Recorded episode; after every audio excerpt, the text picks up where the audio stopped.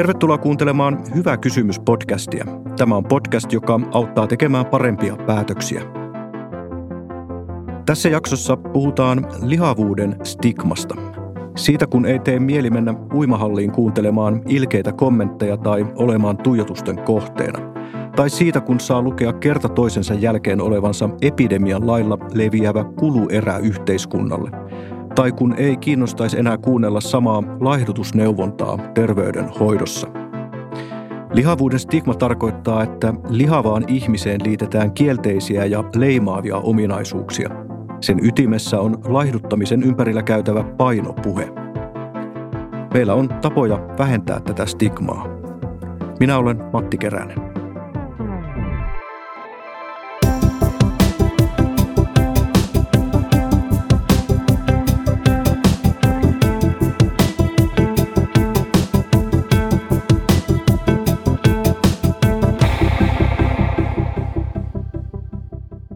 Tervetuloa Hyvä kysymys podcastiin Sydänliiton kehittämispäällikkö, väitöstutkija Terhi Koivumäki. Kiitos.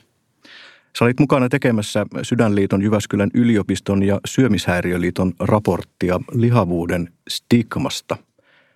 Sun omat kokemukset tästä stigmatisoivasta painopuheesta tuli ensimmäisen kerran teini-iässä maajoukkueurheilussa. Joo, silloin hän toki näistä asioista vielä oikeastaan ymmärtänytkään mitään, mutta – jo sitä maailmaa kautta ehkä niin kuin sain pienen aavistuksen siitä, että minkälaisia tunteita voi silloin esimerkiksi nuoressa herättää se, että mä tosiaan ö, olin nuorten maajoukkueen valmennuksessa yleisurheilun liitteen suhteellisen nuorena sinne pääsin ja siihen aikaan siitä todella on aika monta vuotta aikaa, niin oli totta kai mitattiin kaikkia – niin kuin liikuntaan liittyviä arvoja, nopeus- ja voimatestejä, mutta meillä myös mitattiin rasvaprosenttia. Mä olin aina se, jolla oli koko leirin korkein rasvaprosenttia. Siihen aikaan ne sitten julkisesti, niin kuin muutkin testitulokset, käytiin läpi sitten yhteisessä palautetilaisuudessa. Ja kyllä se semmoiseen 15-vuotiaan nuoreen tyttöön, joka muutenkin ehkä vähän sen oman kehonsa kanssa oli kömpelö, niin kyllä se niin kuin – jätti jälkensä, kun oli tunne siitä, että mun kehossa on jotain, mitä ei kelpaa ja muuta. Eli mä oon tosi iloinen, että näissä suhteissa on paljon tultu jo eteenpäin, mutta entistä enemmän ehkä se tuo mulle sitä vahvuutta ehkä tehdä tätä työtä, että meidän täytyy vielä paremmin tehdä, että me huomataan tämän tyyppiset tilanteet niin kuin vielä paremmin. Selvisikö sulle koskaan, että minkä takia niitä mittauksia tehtiin ja minkä takia se oli tärkeää käydä se kaikkien kesken läpi?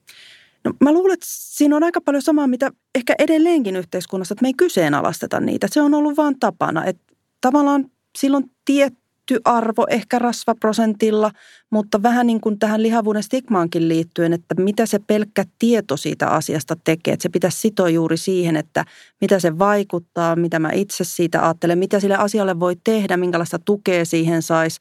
Niin mä liittäisin sen vähän tähän samaan tilanteeseen kuin nyt, että edelleen me ajatellaan, että – tämä nyt kuuluu ottaa puheeksi ja tämä kuuluu sanoa, eikä pysähdytä ehkä miettiin, että miten meillä ehkä rakenteet ja prosessit ajaa meitä hyvin painokeskeiseen toimintatapaan, kun me voitaisiin oikeasti niin kuin pysähtyä, että miksi me oikeastaan tehdään näin.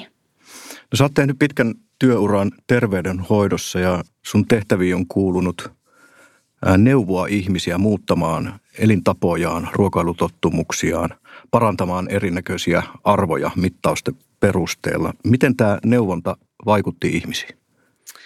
No ensinnäkin on siitä lähettävä, että mähän on ihan edelleen maailman paras antaa ihmisille neuvoja. Siinä on jotain ihan hirveän palkitsevaa, kun pääsee kertomaan ihmiselle, että kun teet näin ja näin. Ja joskushan se meneekin maaliin, että se va- ihminen on vastaanottavainen, että hei kiva kun kerroit. Mutta mitä enemmän sitä tuli tehtyä, mulla itsellä kävi yhden kerran, kun mittasin ihmisen kolesteroliarvoja ja siinä oli koko iltapäivä vastaanotto ja neljältä kun lopetin, niin mä olin aivan poikkea. Mulla oli suu aivan kuiva ja musta tuntui, että mä olin puhunut ne samat asiat ja siinä rupesi niin miettiä, että eihän tässä nyt ole mitään järkeä. Eli hyvät neuvot on, niille on paikkansa, mutta hyvien neuvojen ongelma on se, että jos ihminen saa hyvän neuvon, kun hänelle tulee seuraava haaste, niin hän menee taas kysymään muilta sitä hyvää neuvoa, kun enemmän pitäisi saada se ihminen miettiin, että mitä tälle tilanteelle pitäisi tehdä. Eli kyllähän meillä jokaisella on tieto siitä, mitä me voitaisiin ehkä muuttaa, oli se mikä tahansa sitten arjen valinta. Et mä en usko, että kenelläkään se on siitä kiinni, etteikö me tiedettäisi, mitä meidän pitäisi tehdä. No te kirjoitatte tässä raportissa, että lihavuuden käsittelyssä korostuu painopuhe ja yksilön vastuu. Eli tarjolla on niitä todella hyviä neuvoja siitä, että miten pitäisi laihduttaa ja minkälaiseen painoon ihmisen pitäisi tähdätä. Siinä samalla lihavasta kehosta tulee ihmisen kykyjen mitta. Minkälaisia leimaavia ominaisuuksia lihavaan ihmiseen liitetään? No tässä mä toivoisin ensinnäkin, että meistä jokainen uskaltaisi vähän katsoa peiliä ja miettiä itse, mitä me yhdistetään lihavuuteen, lihavaan ihmiseen. Mä uskoisin, että kun me jokainen pysähdytään se äärelle, niin meistä jokainen myöntää, että, että siellä on hyvin paljon ihmisen valinnan ulkopuolellakin olevia asioita, mutta se mitä me ensimmäisenä niihin yhdistetään on ihmisen omat valinnat liittyen yleensä liikkumiseen tai syömiseen. Kun oma tutkimusaihe liittyy nimenomaan sen vanhemman kokemukseen, kun oman lapsen paino nousee, niin sinne yhdistyy myös hyvin paljon sitä, että jos meillä on lihava lapsi, me tehdään heti tiettyjä oletuksia siitä vanhemmuudesta ja vanhemmasta. Ja se, jos joku on erittäin satuttavaa, että joku lähtee kyseen alastaan sun vanhemmuuden taitoa, kun sitä ei ole kyse siitä missään mm. nimessä. Hmm. Ihan sama juttu lihavuudessa, niin se ei voi olla näkymättä meidän kohtaamisessa, jos meidän omat taka-ajatukset lihavuuteen on hyvin – tietynlaisia, mihin valitettavasti nyt tässä meidänkin hankkeessa, kun vähän seurattiin sitä uutisointia ja muuta, niin sieltä tavallaan niin kuin sanotaan, että yhteiskunnalla on tärkeä rooli ja sitten kuitenkin ne kaikki keinot, mitä tarjotaan, viedään sinne yksilötasolle. Että ihmisen pitäisi tehdä näin ja vanhemman pitäisi tehdä näin. Että vielä enemmän pitäisi nimenomaan kiinnittää huomioon siihen, että saako ne ihmiset sitä apua, mikä on meidän terveyden tasa-arvo, toteutuuko se oikeasti, miten paljon ihmisillä on – resursseja, mahdollisuuksia saada sitä apua, köyhyyteen liittyvät kysymykset, tasa-arvoon liittyvät kysymykset, nämä jää edelleen hirveän vähälle huomiolle. Niin se lähtökohta on, että niskasta kiinni ja reipastu ylös ulos lenkille, että tämä on niin kuin yksinkertainen ratkaisu, että sun pitää vaan laihtua. Miksei se toimi? Joo, ja sitten mä koen ton kauhean epäreiluna siinäkin mielessä, että tota, meillähän on paljon ihmisiä, jotka on oikeasti onnistuneet montakin kertaa laihtumaan. Ja sitten me huomataan, että se ei välttämättä kuitenkaan, varsinkin se paino, niin kuin se valitettava usein tulee takaisin, niin jopa se painon niin kuin jojoiluhan on vielä haastavampaa. Ja sitten kun se keskustelu jää usein sille tasolle. Meidänkin yhdessä pajassa kävi niin, että no eikö sitä saa yhtään sit syyttää, jos se oikeasti niin kuin syö itsensä huonoon kuntoon. Että eikö tässä saa niin kuin yhtään syyllistää. Niin mä aina pysäyttäisin tämän siinä vaiheessa, että a, mitä se syyllistäminen vie sen ihmisen tilannetta eteenpäin ja pitäisikö meidän nähdä sen taakse, että miksi se ihminen tekee niin, että hän valitsee sellaisia tuotteita, jotka ei ole hänen terveydelleen hyväksi. Eli juuri se, että taas me ollaan tarjoamassa tavallaan keinoksi sitä just, että ota itseesi niskasta kiinni ja meillä ei ole minkäänlaista halukkuutta keinoa nähdä, miksi hän toimii, mitä hän toimii ja siihen tuoda sitä tukea. Hmm. No tämä esimerkiksi vaikuttaa lihavien ihmisten sosiaaliseen statukseen, kirjoitatte raportissa näin. Sillä on vaikutuksia esimerkiksi työmarkkina-asemaan. Minkälaisia?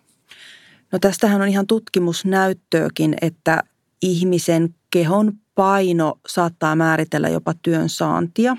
Eli meillä on selkeästi tutkimusnäyttöä, että jos sulla on korkeampi paino, niin sun työllistymismahdollisuudet on huonommat. Että kyllähän tässä on myöskin kyse ihan tasa-arvosta ja yhdessä pajassa meillä juuri niin kuin mietittiin esimerkiksi tätä kustannuksia, että no eikö se nyt ole, jos ihminen tavallaan on – osasyyllinen siihen lihavuuteen, niin pitäisikö siinä kuitenkin niin kuin näitä kustannustekijöitä miettiä, niin näitähän keskusteluja esimerkiksi käydä ihmisten kanssa, jotka harrastaa vaikka semmoista liikuntaa, joka voi tuoda vähän rasitusvammoja tai muuta, että miten ne yhdistyy aina tämän tyyppisiin asioihin. Eli juuri se, että tämähän ei todellakaan ole tämmöinen niin kuin mustavalkoinen asia.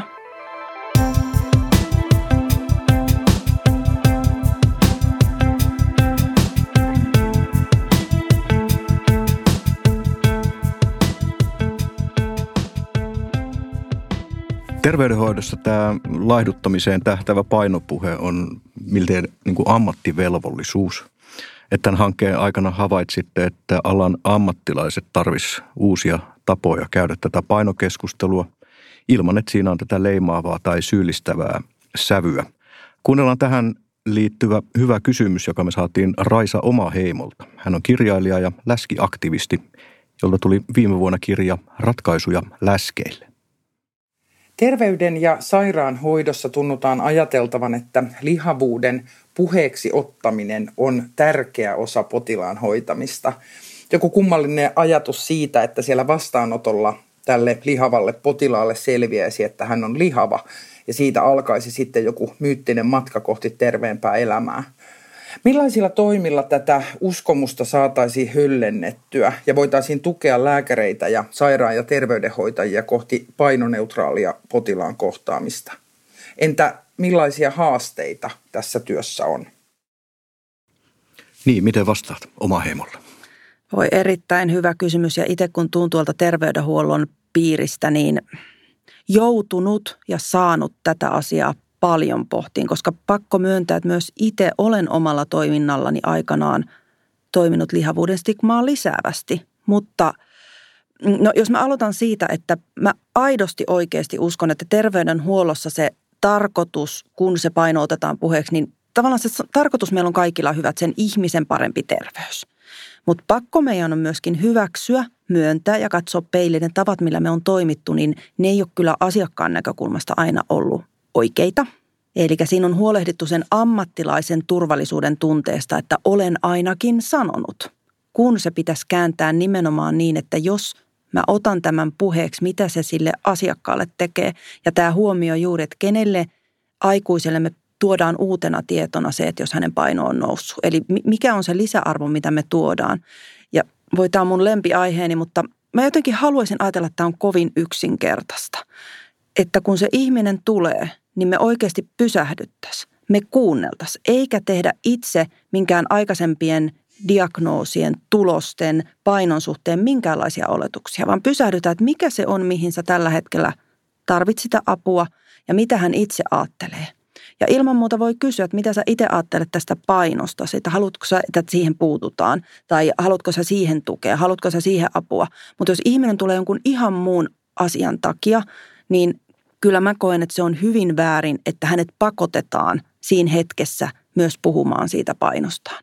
Eli mä näkisin, että paino neutraaliuteen me päästään sillä, että me siirryttäisiin siitä painokeskeisyydestä hyvinvointikeskeisyyteen. Eli mietitään sen ihmisen kokonaisuutta, että mikä häntä auttaisi jaksaan paremmin, mitä hän itse kokee, että hänen hyvinvoinnissa on semmoista, jota parantamalla hänen jaksaminen menisi eteenpäin. Ja se, että meidän rakenteetkin valitettavasti ajaa hyvin paljon siihen painokeskeisyyteen, niin siinä me tarvittaisiin uudistumista. Mutta ihan yhtä lailla mä koen, että meillä terveydenhuollossa on oikeus saada välineitä siihen, että me opitaan toimiin oikeammalla tavalla painon suhteen. Niin se painon mittaaminen ja laihduttamiseen kehottaminen, se on aika houkuttelevaa, koska se on yksinkertaista, se on tehokasta ja nopeata – Minkälaisia haasteita terveydenhoitoalalla on niin kuin muuttaa tätä puhetapaa? Tai mistä se johtuu? No se varmaan johtuu juuri siitä, että se on tavallaan semmoinen niin kuin mitattava asia, jolla nopeasti, sehän on myös ehkä ihmiselle itselleen aika palkitseva, että se on semmoinen konkreettinen tavallaan heti näkyvä asia. Mutta sitten mä aina haluaisin pysäyttää myös siihen, että jos tavallaan se on se mittari, jolla lähdetään, niin – Ollaanko me valmiita sitten hyväksyyn, että se painon pudotus voi tullessaan tuoda myös asioita, jotka ei vie sen ihmisen hyvinvointia eteenpäin? Mitä jos hänen ruokasuhde tai kehossuhde lähtee menee vinoon sen takia, että hän vaan miettii, että pitää laihtua? Mitä jos tavallaan se paino putoo ja nouseekin takaisin ja se tuo entistä huonompia tuloksia? Eli mehän tarvitaan ehdottomasti lisää tämmöisiä mittareita, millä me voidaan – miettiä sitä ihmisen hyvinvoinnin edistymistä. Sehän ei ole yhtä ehkä näkyvää tai tehokasta, että jos me voidaan todeta, että hei nyt mä oon nukkunut paremmin tai mä koen, että mun vaimavarat on paremmat, mä syön monipuolisemmin, mulla ei ole yhtä pitkiä taukoja syömisissä, niin nämä pitäisi nostaa paljon tärkeämpään rooliin kuin se yksittäinen paino. Ja mä uskon ja luotan, että näihin ollaan kiinnittämässä enemmän huomioon, mutta ne tulisi nostaa jopa painon ohitte sen hyvinvoinnin mittarina. Niin mainitsit tuossa, että laihduttaminen voi itse asiassa heikentää sitä ihmisen hyvinvointia, niin onko tämä lihavuuden stigma itsessään terveysuhka? Lihavuuden stigmahan tai kokemus lihavuuden stigmasta tuo samantyyppisiä terveyshaittoja, mitä ajatellaan, että lihavuudesta tulee. Eli kyllä se, että me löydettäisiin keinoja ihmisen hyvinvointia parantaa niin, että hänelle ei tule tunne, että mun keho ei kelpaa, mun keho on jotenkin vääränlainen, mä oon kustannuserä, niin se tuo tullessaan jo semmoisia vaikutuksia, jotka ei ole tavallaan sen ihmisen terveydelle hyväksi. Mä en myöskään halua ajatella, että me ei voitaisiin mennä semmoiseen yhteiskuntaan, etteikö voisi ajatella, että se painon pudotus on joskus tarpeellista ja tärkeää. Eli mä toivoisin, että me ei lähetä myöskään niin vastakkainasettelua, että siitä tehdään joku kielletty asia.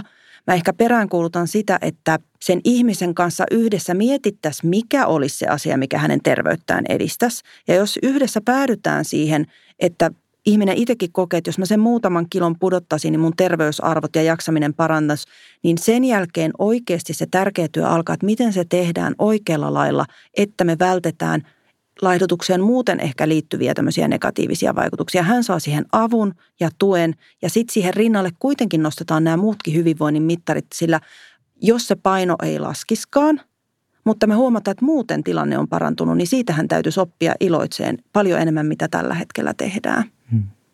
Tämä keskustelu on aika kärjistynyttä ja herättää paljon tunteita. Ja yksi areena, missä tätä kärjistynyttä keskustelua käydään, on media. Raportissa nostatte media-alan yhdeksi keskeisimmistä paikoista, missä tätä lihavuuden stigmaa voitaisiin myös vähentää. Minkälaista mediaa te tässä selvityksessä tutkitte? No me tutkittiin uutisotsikoita, uutiskuvia – lihavuuteen liittyen. Eli tehtiin hyvin pieni tämmöinen media-analyysi. Tokihan meillä on myös ihan tutkimusta siitä, että mediassa lihavuuteen liittyen ne yksilöön liittyvät syyt on hyvin vahvasti esillä. Enenevässä määrin näkee niitä yhteiskunnallisia syitä, mutta tässä meidän hankeaikana, kun selviteltiin ja katsottiin näitä uutisointia ja kuvituksia, niin otsikothan on hyvin raflaavia – ja tästä kun keskusteltiin media-alan työpajassa, niin he itsekin myöntää, mutta jotenkin kokee, että se on vähän tämmöinen lainalaisuus sillä alalla, että he tarvii niitä niin sanottuja klikkiotsikoita, että se ohjaa sitä. En ole itse media-alalla, mutta mä haluaisin tämän kyseenalaistaa, että onko se oikeasti näin, että tälle ei mahdeta mitään. Toinen ihan selkeä puute on, että kun mietitään sitä kuvitusta, niin – heillä ei ole tiedossa tavallaan semmoisia eettisiä kuvituskuvia lihavuuteen. Että se ajaa heidät vähän siihen, että no otetaan nyt toi. Eli hyvin tyypillistä lihavuutta on kuvata ihmiskeholla, josta puuttuu pää, mielellään keskivartalo näyttäytyy ja pahimmillaan parhaimmillaan yleensä kädessä on jotain epäterveelliseksi miellettyä tuotetta, jolla alleviivataan oikein niiden niin kuin oman syyn alleviivausta. Että missä on ne kaikki kuvat liikkuvista, ilosista – elämänsä tyytyväisistä lihavista ihmisistä, miksi sen tarvii olla hyvin tämmöistä sairauskeskeistä. Eli paljon jo sillä, koska mä kuitenkin väitän, että sekä media että sosiaalinen media, se muokkaa meidän ajatuksia tahtomattamme. Toki mä meille kuluttajille kanssa niin kuin lykkään vastuuta, onko meidän pakko mennä klikkaan niitä, että jos ei niitä raflaavia otsikoita klikata, niin se luo painetta niiden muuttamiseen. Niin kirjoitatte raportissa, että tyypillinen lihavuutta käsittelevä uutinen on negatiivinen ja pelotteleva. Tällä hetkellä puhutaan esimerkiksi lihavuusepidemiasta, eli lihavuus on tällainen kulkutauti, joka leviää hallitsemattomasti Suomessa. Yksi esimerkki oli tässä syksyllä Hesari otsikoi uutisen, kuinka lihava maksaa yhteiskunnalle 620 enemmän vuodessa kuin niin sanotut normaalipainoiset. Tämä ristiriita lihavuuden aiheuttamien kustannusten ja kehopositiivisuuden välillä on aika suuri tällä hetkellä. Miten tätä ristiriitaa voisi purkaa? No mä toivoisin, että siinä ensinnäkin päästäisiin juuri niin kuin sanoit näistä ehkä niin vastakkainasetteluista ja meillä jokaisella on ehkä omat tapamme ymmärtää kehopositiivisuus ja mä jotenkin ajattelen sillä tiedolla, mitä mä oon nyt tavallaan kerryttänyt, niin kehopositiivisuuden perusajatus on se, että jokaisella tulee olla oikeus nauttia – omasta kehostaan ja kokea, että se on hyväksytty. Ja mun mielestä silloin tässä ei voi olla mitään väärää. Siellä on toki tavallaan annettu ymmärtää, että osa tulkitsee kehot positiivisuuden, että sä voit syödä ja tehdä ihan mitä vaan, ei mitään väliä. Mä en tiedä, mistä tämmöinen lähtee, kun musta nimenomaan sen kehopositiivisuuden viesti on juuri se, että meillä kaikilla on samanlainen arvo kehona ja ihmisenä. Ja meidän kaikki toiminta pitäisi rakentua sen varaan, että – että siellä ei piiloviestinä ole, että sitten sä kelpaat kunhan. Ja tässä meillä on ehkä semmoinen niin arvokeskustelun paikka, koska mä taas ajattelen, että nimenomaan lihavuuden stigma-tutkimuksella on voitu tuoda esille niitä epäkohtia, mitkä liittyy siihen, että oletetaan, että se laihtuminen on ainoa tapa, jonka ihmisen terveyttä vie eteenpäin. Ja nyt kun me on nähty, minkälaisiin terveysvaikutuksiin se ihmiset ajaa, kun tulee se tyytymättömyys omaan kehoon, vältellään lääkäriin menoa, liikuntapaikkoihin menoa, niin Musta nimenomaan tämä lihavuuden stigmatutkimus on tuonut sitä, että meille toivon mukaan tulee lisää ymmärrystä, että jos me siirryttäisikin painokeskeisyydestä hyvinvointikeskeisyyteen, niin siinä hyötyy kaikki. Niin, tutkimukset on osoittanut, että lihavat kohtaa epäasiallista kommentointia ja kaiken näköistä ilkeilyä ja naureskelua nimenomaan liikuntaharrastuksissa. Raportissa nimeättekin liikunta-alan – median ja terveydenhoidon lisäksi yhdeksi tällaiseksi paikaksi, missä lihavuuden stigmaa joko vahvistetaan tai vähennetään. Kun sitä vähentämisen keinoa etsitään liikunta-alalta, niin mistä olisi aloitettava? Onko meillä aidosti turvallisia paikkoja kaiken kokoisille liikkua? Ja onko sitä pysähdytty miettiin? Ollaanko me valmiita muokkaan meidän – toimintatapoja, rakenteita niin, että se on muutakin kuin juhlapuheissa se, että olin mä minkä kokoinen tahansa, mulla on oikeus tulla liikkumaan. Välineet on semmoisia, että mä voin turvallisesti liikkua. Se tila on semmoinen, että mä en joudu ajattelemaan, että kelpaanko mä tänne. Se lähtee ihan tämän tyyppisistä asioista. Että kyllä me jälleen niin kuin sinne asenne- ja arvomaailmaan mennään. Ja se meillä olikin yksi tulos tässä meidän hankkeessa, että meillä kaikilla ihmisillä, oltiin me sitten ammattilaisina tai muuten, niin meille pitäisi antaa enemmän keinoja ja mahdollisuuksia nimenomaan siihen omaan arvotyöskentelyyn. Toiset on siihen valmiimpia kuin toiset, mutta mä uskon, että se, että mitä enemmän sitä tehdään, sitä enemmän siitä puhutaan, niin sen enemmän me saadaan ihmiset hoksaan, että toi ei ole mikään uhka mulle, että mä vähän katson, miten mä ajattelen tai puhun lihavuuteen liittyvistä asioista. Toi on enemmän mulle mahdollisuus ja ainakin terveydenhuollossa mä uskon, kun nähdään se mahdollisuus, kun mä tässä kehityn, mä pystyn paremmin auttamaan sitä asiakasta, niin mä kyllä luotan, että se lähtee.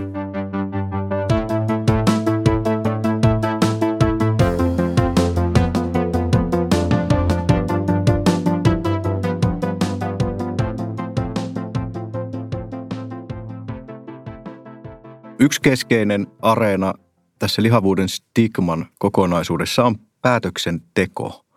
Suomessahan tämä ylipaino ja lihavuuskeskustelu laajeni 70-luvulla ja aika nopeasti julkinen valta alkoi puuttua ihmisten elintapoihin ja ruokavalioon. Yksi tällainen oli niin sanottu Pohjois-Karjala-projekti. Sen tavoitteena oli puuttua alueen väestön ruokailutottumuksiin, etenkin rasvan käyttöä pyrittiin suitsimaan siinä.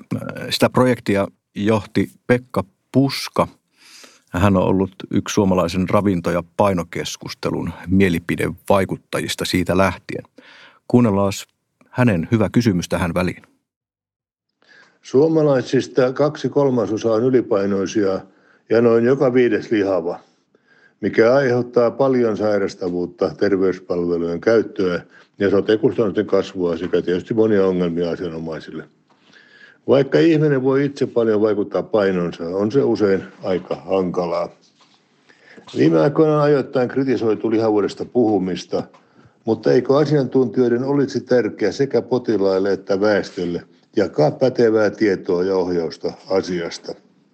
Kun yksilön lisäksi ruokaympäristöllä on erittäin tärkeä vaikutus väestön lihomiseen, niin siihen vaikuttaminen on tärkeää muun muassa terveysverolla.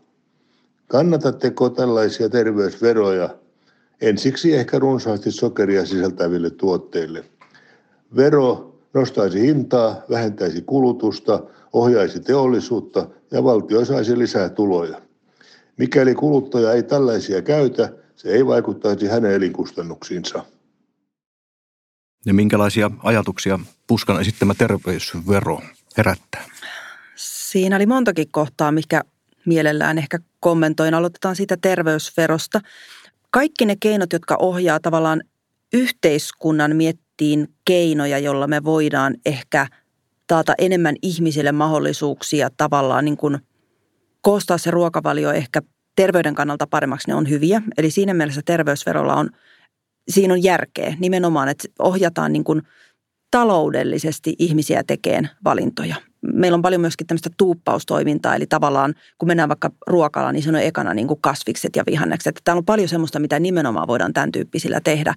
Se, mitä mä toivon, että ei tule tapahtuun, että meillä jossain vaiheessa tulisi joku tämmöiset varoitusmerkit näihin epäterveellisiksi mielittyihin tuotteisiin, koska se taas mun mielestä ohjaa ihmisiä niin kuin ruokasuhteen näkökulmasta väärään suuntaan. Että aina kun mä syön jotain, niin siinä on kauheat hälytysmerkit, jolloin mulla on hirveän huono omatunto, kun mä tätä syön, koska tasapainoiseen ruokaan kuuluu kaikki. Terveysvero sinällään on, Suomessa toki on sydänmerkki, joka taas on mielestäni erinomainen, koska se nimenomaan taas kertoo sen, että mikä on se hyvä tuote. Eli semmoinen niin huono omatunto syömisen suhteen, niin mun mielestä ei ole tie, joka tuo terveyden kannalta, hyvinvoinnin kannalta järkeviä valintoja. No sitten tämä toinen, mitä Pekka Puska sanoi, että, että eikö meillä ole tavallaan niin kuin jotenkin velvollisuus tai pitäähän se niin kuin antaa sitä pätevää tietoa. Niin tämä on juuri ehkä tämä, mistä juuri keskusteltiin, että juuri näin, että kenen kannalta pätevää. Mä lähtisin haastamaan ehkä ekana sitä, että jos se tieto, minkä mä koen ammattilaisena, että on pätevää, ei toimi sen ihmisen arjessa tai jopa vie sen hänen tilannettaan huonompaan, niin onko se sitten oikein? Tämä pätevän tiedon antaminen, siinä on pelkona se, että me, mä käytän vertaiskuvaa, että me heitetään ihminen kylmään mereen. Että nyt sä tiedät, mikä sun tilanne on ilman sitä pelastusrengasta. Eli pätevä tieto kyllä, mutta sehän ei yksin riitä. Meidän täytyy aina varmistaa, että sillä ihmisellä on se kokemus siitä, että hän voi tälle tiedolle jotain tehdä. Ja terveydenhuollossa nyt on paljon luettu näistä resurssivaikeuksista. Mä jopa uskallan sanoa näin, että – jos ei sulla ole tarjota mitään tukea sen tiedon rinnalle, sulla ei mitään konkreettista apua antaa, muuta kuin se, että nyt tämä lihavuus tulee aiheuttaa sulle tätä, niin se on mun mielestä jopa eettisesti väärin. Ja se auttaminen ei ole kehotus laihduttamiseen. Pitäisi keskittyä vahvistumaan sitä, mikä on jo hyvää ihan tutkimusnäytön mukaan, kun ihminen kokee onnistumista, pystyvyyttä, se ruokkii halukkuutta tehdä vielä uusia asioita. Mutta tässä, kuten sanoit, meillähän on pitkät perinteet ainakin Suomessa siihen, että että kun me itse mietitään tai ollaan menty aikaisemmin terveydenhuoltoon, niin se on kiinnitetty huomioon, että mikä on pielessä, mitä pitäisi korjata. Ja silloinhan se toimii, kun ihminen on jo valmiiksi, että hei, tämä haluan tehdä ja muuta. On, on toki niitä ihmisiä, joilla se toimii, mutta mä väitän, että suurimmalla osalla muutokset ruokailun tai liikuntaan liittyen ei ole kiinni siitä, ettenkö mä haluaisi niitä tehdä. Tai mä en tietäisi, mitä tehdä. Tai mä en ehkä osaisi. Et Pohjois-Karjala-projektissa varmasti oli niin paljon ihan tiedollistakin puutetta, eli silloin sille oli ihan erilainen tilaus. Mutta nykypäivän ihmiset, jotka saa sen tiedon mistä vaan, toki väärää tietoa, terveyden lukutaitoa voidaan kehittää, mutta edelleen mun mielestä se ongelma ei ole se, että se tieto on se puuttuva asia, mikä ihmisen saa muuttaa. Se on todennäköisesti siitäkin, että mä en yksinkertaisesti ehdi, mä en jaksa, mä en pysty ja niihin meidän pitäisi olla enemmän antaa sitä apua ja tukea. Mm. No teillä on tässä raportissa selkeä viesti päättäjille, että se on se, että, että paino kuuluu syrjintäperusteeksi yhdenvertaisuuslakiin. Miten painon lisääminen syrjintäperusteeksi parantaisi lihavien ihmisten asemaa? Muissa maissa on myös aika vähän ihan lain perusteella tätä, mutta meillä on esimerkiksi Islannista on mallia Reykjavikista, että kun tavallaan se on nostettu sinne. Sanotaanko, että me uskotaan, että kun sen tavallaan niin kuin päätöksenteolla lainsäädännölläkin nostettaisiin, se loisi painetta sille, että meidän jokaisen täytyisi miettiä, niin, että onko meidän toiminta tämän lain puitteissa sellaista, kun sen kuuluisi olla. Mä uskon, että se pakottaisi meitä miettiin vielä enemmän, että miten meidän pitäisi kehittyä, jotta tämä kohta siitä laista toteutuu. Onko meillä jotain toimintatapoja, joissa kooltaan isompaa ihmistä kohdellaan eri lailla? Ja jos on, mitä sille voi tehdä, mitä sille pitäisi tehdä? No minkälaisia muita toimenpiteitä raportissa nostatte esiin? No näitä työpajoja pidettiin tämän hankkeen aikana, niin ihan selkeä tarve on ihan siis tiedon lisäämiselle – No, mä oon sanonut, että se tieto itsessään ei tuo ratkaisua, mutta se, että sä ymmärrät, se tieto auttaa sua ymmärtämään. Ja kun sitä tietoa lisää, niin keinoja sille, miten mä vien tämän tiedon siihen omaan arkeeni, eli niitä prosesseja, rakenteita korjata, antaa ihan puhtaasti. Mä itse terveydenhuollon ammattilaisena vähän harmittaakin, että tavallaan niin kuin me tiedostetaan tämä haaste ja meitä ihan oikeutetusti vaaditaan tekemään toisella lailla, mutta ihan yhtä lailla mekin ansaitaan sitten niitä välineitä, joilla me voidaan toteuttaa uudenlaista tapaa, ettei siellä ole ne vanhat järjestelmät, jotka ajaa meidät toteuttaa toista. Ja sitten niitä keinoja ja mahdollisuuksia kannustavasti niin kuin laittaa meidät itse pohtiin, että mitäs mä tästä ajattelen. Mä en usko tässäkään siihen, että me sanotaan tavallaan niin kuin syyllistetään mitään tahoa, että se veisi eteenpäin, vaan enemmänkin se, että tiedon lisäyksellä me huomataan, että mä oikeasti haluan kehittyä tässä, niin se on mun mielestä se tapa, millä päästään eteenpäin. Kiitos keskustelusta Sydänliiton kehittämispäällikkö, tutkija Terhi Koivumäki. Kiitos.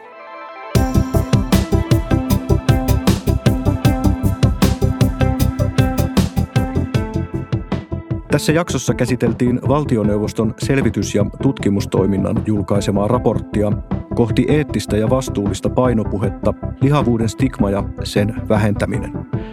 Raportti julkaistaan helmikuussa valtioneuvoston selvitys- ja tutkimustoiminnan verkkosivuilla osoitteessa julkaisut.valtioneuvosto.fi.